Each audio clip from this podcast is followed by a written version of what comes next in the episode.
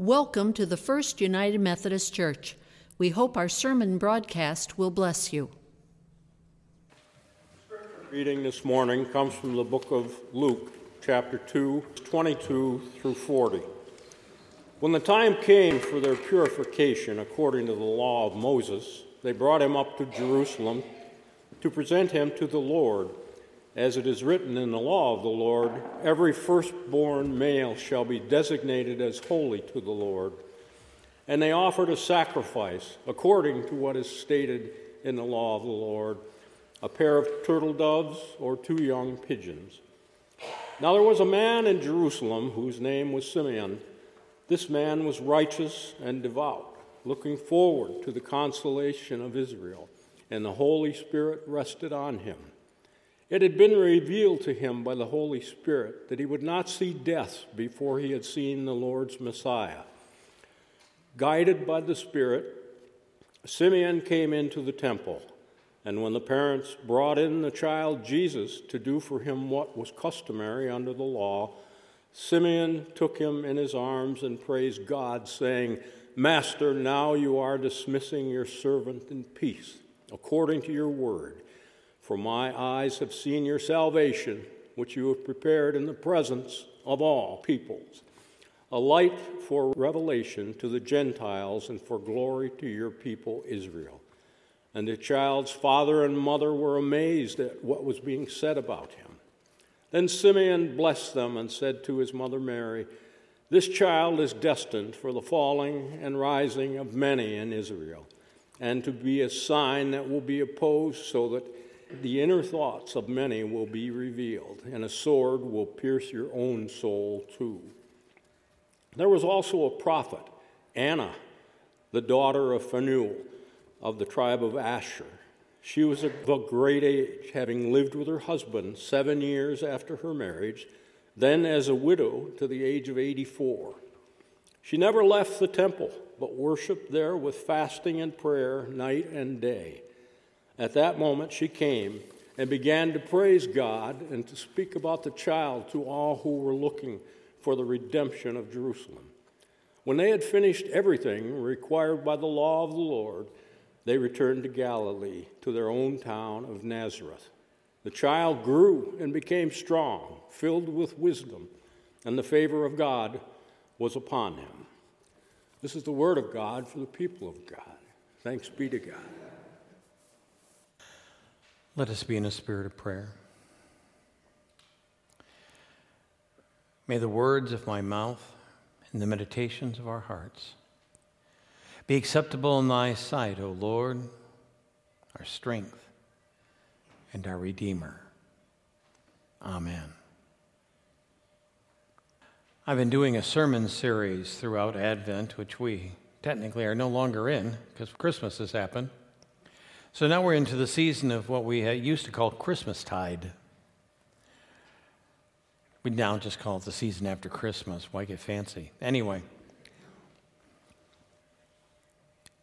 there are two Sundays left to this series this Sunday and next Sunday.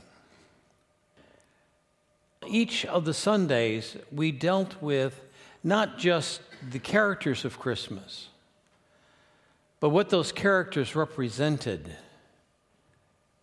in the people of Israel, in our own lives, our own hopes and dreams. We started out with the angels, God's messengers. Gabriel, who brought word to Mary that she was about to conceive and bear a son,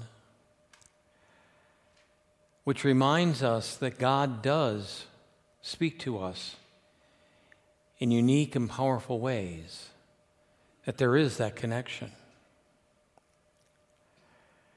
And then we talked about the shepherds, and we were reminded that God speaks to us, but to all of us. The most humble birth and of the most noble.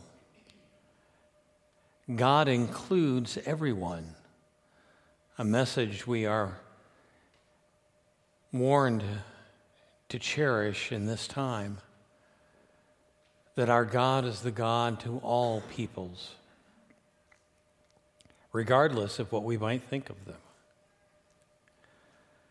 Then we talked about Mary, the loving mother, the one who stood by the Christ throughout his entire ministry, up to and including experiencing what no parent wishes to experience witnessing her own child's death.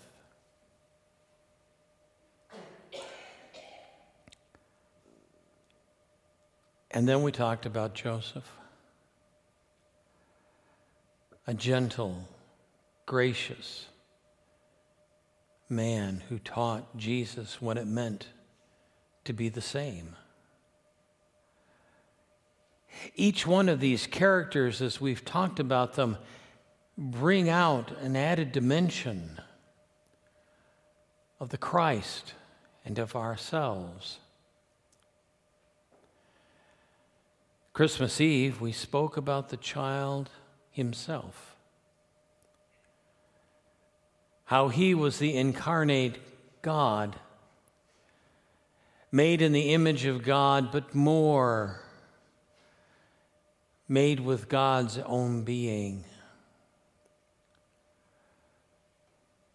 demonstrating to us that who God is and who we are and were created to be are not elements that are incompatible, but are reflective of each other. So, what do we have left? We've talked about the child.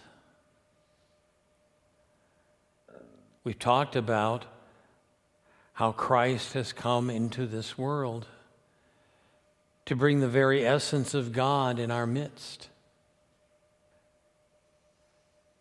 But that's not the end of the story. Obviously not, because I got two more Sundays in this series. This week, we're talking about two people that are mentioned in one brief passage mentioned only in Luke, and who aren't given a whole lot of background Simeon and Anna.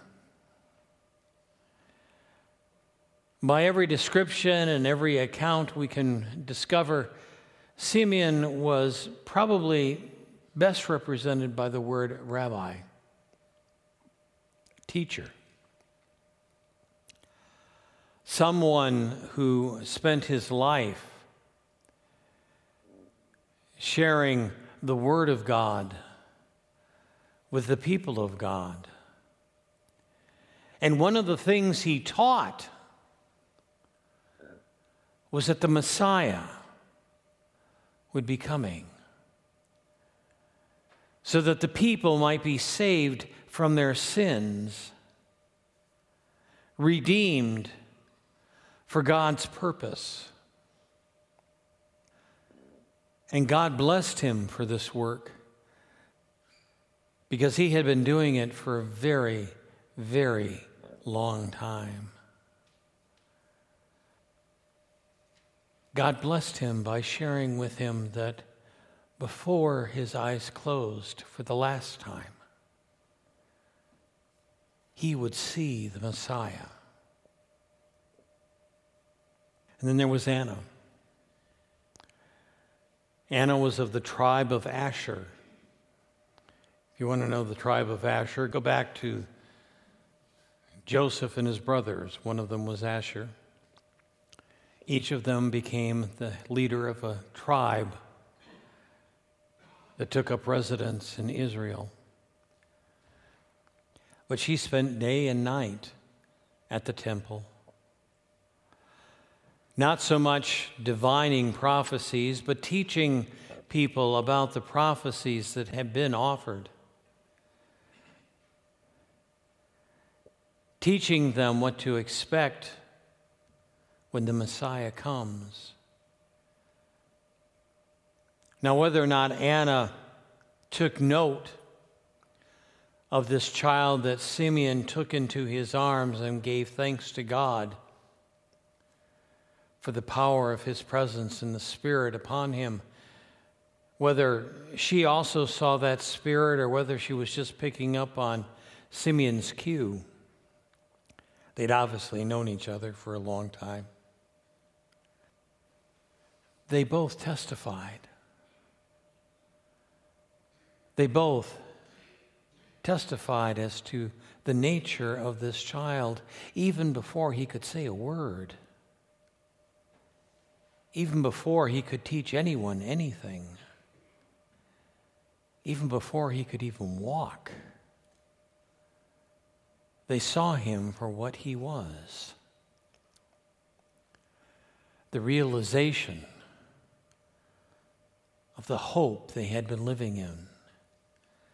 That's what it means when it says that Simeon had experienced the consolation of the people of Israel. Consolation is translated the realization of hope. And that's a tough thing to wait for,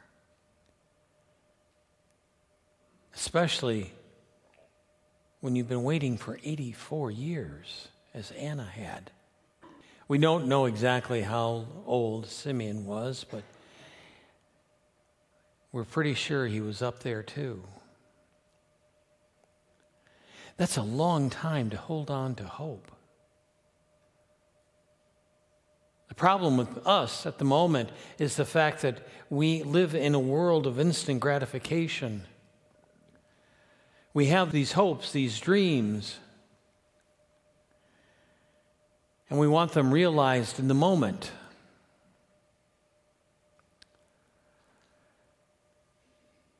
And yet, in this passage, we are reminded that God's time is not our time. And God always does things in God's own time.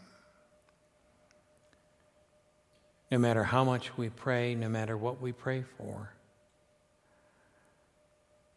God brings things about when God is ready, or more importantly, when God believes that we are ready.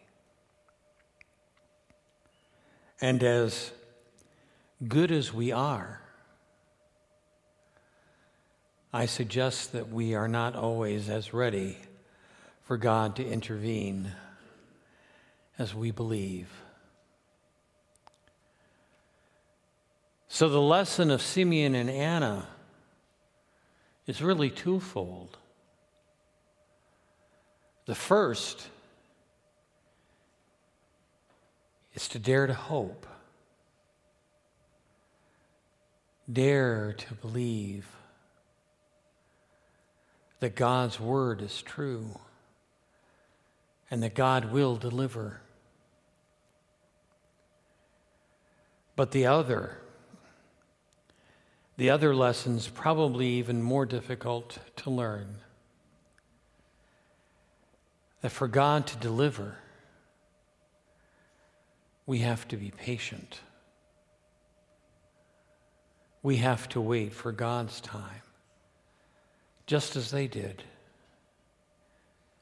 even if it takes year after year after year. But we too will encounter, will see the consolation, the realization of our hopes, the salvation of our hearts, our lives, and most importantly, our souls. because that is what God has promised. That is what God will make real. Even if it takes a little bit of time. Thanks be to God. Amen.